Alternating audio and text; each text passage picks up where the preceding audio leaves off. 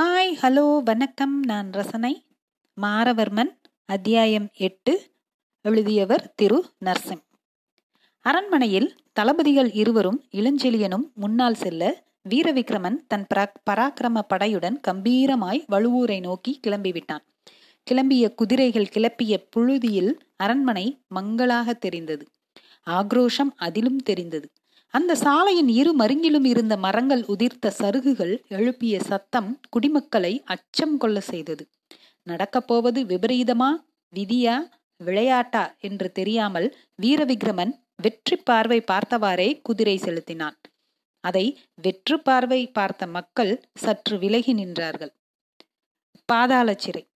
மன்னர் தனக்கு உதவப் போகும் கருணாமூர்த்தியின் வரவிற்காக காத்திருந்தார். அவன் வரும் வரை அங்கு பணியில் இருந்த காவலன் கவலை கொள்ள செய்தான். சில்வண்டுகள் ரீங்காரம் அன்று ஏனோ அபத்தமாக இருந்தது. கைகள் பிசைந்த மன்னர் கண்கள் பிசகாமல் வாயில் நோக்கி காத்திருந்தார். கருணாகரமூர்த்தி மிகவும் அமைதியான தோற்றம் வீரமான புஜங்கள் தீரமான கண்கள் மேடேறிய நெற்றி ஐந்தரை அடிக்கும் சற்று அதிக உயரம்.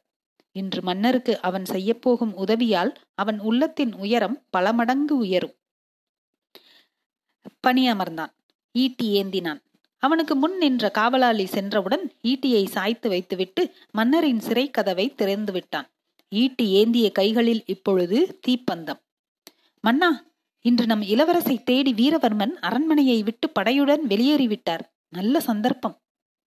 என் பிள்ளையை கொல்ல ஒருவன் சென்றது எனக்கு நல்ல சந்தர்ப்பமா? கடவுளே எனக்கா இந்நிலை? மாறனை காப்பாற்று. மன்னியுங்கள் மன்னா. இளவரசரின் வீரத்திற்கு முன் யாரும் நிற்க முடியாது. கவலைப்படாதீர்கள். உம் அதோ அந்த கல்தான். உன் ஈட்டியின் கூர் முனையை கொண்டு சுற்றிலும் கீறிவிடு. எளிதாக திறக்கலாம். உத்தரவு மன்னா என்று ரகசிய குரலில் சொன்ன கருணாமூர்த்தி அதைவிட ரகசியமாய் செயல்பட்டான்.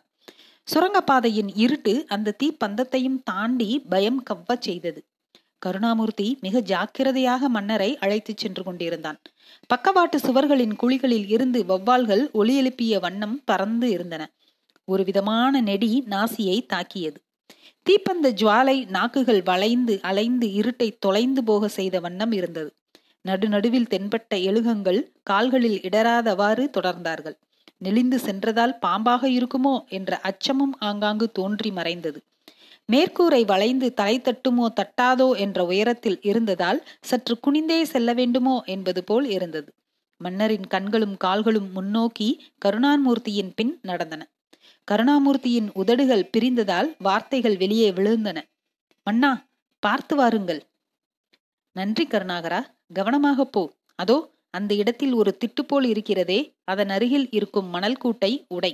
உள்ளே குருவாள்கள் இருக்கும். உபயோகப்படும் அளவிற்கு இருக்கிறதா? என்று பார்.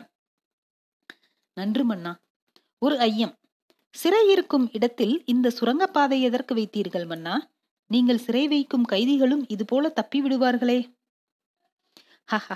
நல்ல கேள்வி கேட்டாய் கருணாகரா. இது மிக சிலருக்குத்தான் தெரியும். எதிரிகளிடம் நாம் தோல்வியடையும் தருவாய் ஏற்பட்டால் மகாராணியுடன் அரண்மனை பெண்டீரும் இவ்வழியே பாதாள சிறையை அடைந்து விடுவார்கள்.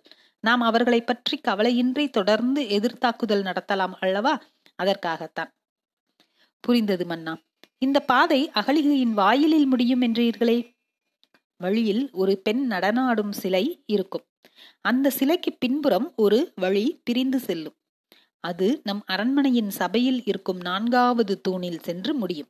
அதை குறிக்கும் விதமாக மற்ற தூணில் பொறிக்கப்பட்ட சிலைக்கும் அந்த தூணில் பாய்வது போல வடிக்கப்பட்டிருக்கும் கருணாகரா. அற்புதம் அண்ணா இருக்கட்டும். மாரவர்மனை சந்தித்து விட்டால் போதும். மீண்டும் அரியணை உறுதி. பிறகு இருக்கிறது இந்த கயவர்களுக்கு. உலகின் ஒட்டுமொத்த தண்டனைகளும் மொத்தமாய் வழங்கப்படும் அந்த தளபதிக்கு. ஆமண்ணா சற்று ஜாக்கிரதையாக வாருங்கள். கீழே ஏதேதோ தட்டுப்படுகின்றன. அதே வேளையில் அகலிகை வாயிலில் இரண்டு வீரர்கள். என்ன குருபரா நம் தளபதி மாரவர்மனை சிறைப்பிடிக்க சென்றுள்ளாரே. என்ன நடக்கும்?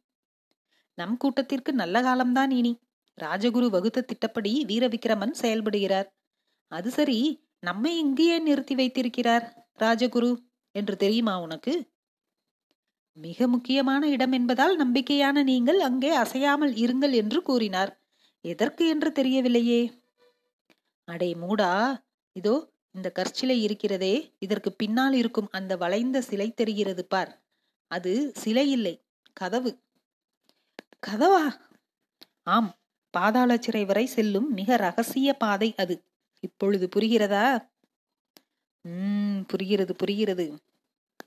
டங் என்று எழுந்த சத்தம் அவர்கள் பேச்சை நிறுத்தச் செய்தது. வழுவூர். மாறரே திட்டம் செயல்படுத்தும் நேரம் நெருங்கிவிட்டது. நம் திட்டப்படி நீங்கள் வேலவர் வீட்டில் பதுங்கிக் கொள்ளுங்கள். நானும் கருப்பும் நம் திட்டப்படி செயலாற்றுகிறோம். வீரனா எந்த தருணத்திலும் பயந்து விடாதே. முதலில் பயத்தை கொன்றுவிடு. எதிரியின் சாவு எளிதாகிவிடும். யோசிக்காமல் செயலில் இறங்காதே. இறங்கிய பின் யோசிக்காதே. ஆகட்டும் மாறரே வருகிறேன். வீரண்ணன் போன திசையை பார்த்து கொண்டிருந்த மாரவர்மன் சில நொடிகள் கழிந்தவுடன் சொர்ணவழியின் வசிப்பிடம் நோக்கி விரைந்தான். வீடடைந்ததும் வேலவர் அனைத்து வரவே அரவணைத்தார். பின் அறையில் அமர வைத்தார். புலியின் கண்கள் மானை தேடின.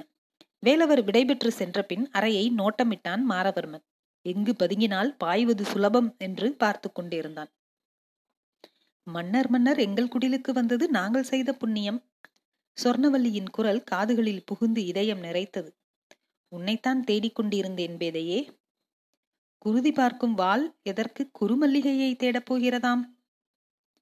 மல்லிகையை சிவக்க செய்யத்தான் என்றவாறே அவளின் இடையை பற்றி எழுதான் வெக்கத்தில் சிவந்த மல்லிகை சிவக்கத்தான் செய்தது. என்ன இது மாறவர்மரை விடுங்கள் என்னை காணவில்லை என்று தந்தை வந்து விடுவார். இப்படி இடையை பற்றியிருக்கிறீர்களே உன் மீதான பற்றின் பற்றில் பற்றிய பற்றடி இது பெண்ணே. பற்றற்ற வாழ்வா. இந்த பற்றினால் என் இடைமைகளை அற்றுப்போகுமில்லவா விடுங்கள் பயமாக இருக்கிறது. அவ்வளவு எளிதில் தப்ப முடியாது பெண்ணே. தமிழர்களின் விருந்தோம்பல் தெரியாத பெண்ணாக இருக்கிறாயே. உங்களுக்கான சேவைகளை செய்துவிட்டு சென்ற பின் தந்தையை அழைக்கிறேன். அவரிடமே தங்கள் குறையை கூறுங்கள். அதோ மஞ்சம் என்னை வா வா என்று அழைக்கிறது. துஞ்சுவதற்கா கொஞ்சுவதற்கா? மஞ்சம் ஐயத்தை அரு அழகே. உம் கெஞ்சுவதற்கு. ஆளை விடுங்கள். எதிரிகள் சூழ்ந்த வாழ்வில் இத்தனை காதல் எங்கிருந்து வருகிறது உங்கள் இதயத்திற்கு? எனக்கு எதிரிகள் இல்லாத வாழ்க்கையும் பிடிக்காது எதிரில் நீ இல்லாத வாழ்க்கையும் பிடிக்காது. ஆரம்பித்து விட்டீர்களா உங்கள் வார்த்தை விளையாட்டை? வாய் விளையாடி கொண்டிருக்கும் பொழுதே நான் சென்றுவிட வேண்டும். செல். ஒற்றை காதல் சொல் உதிர்த்து செல். என்னவாயிற்று என் தலைவனுக்கு இன்று? அமைதியான உறக்கம் தழுவட்டும். உங்கள் இமைகளுக்குள் நான் இருப்பேன். கீழே ஏதோ சிறு சத்தம் கேட்டவுடன் சொர்ணவல்லியை விலகினான். விலகினாள். எரிமலை போன்றவன் இலகினான். இரவின் அடர்த்தியில் காதலின் அடர்த்தியில் மஞ்சமடைந்தான். உறக்கம் கண்களில் தஞ்சமடைந்தது. நன்றி.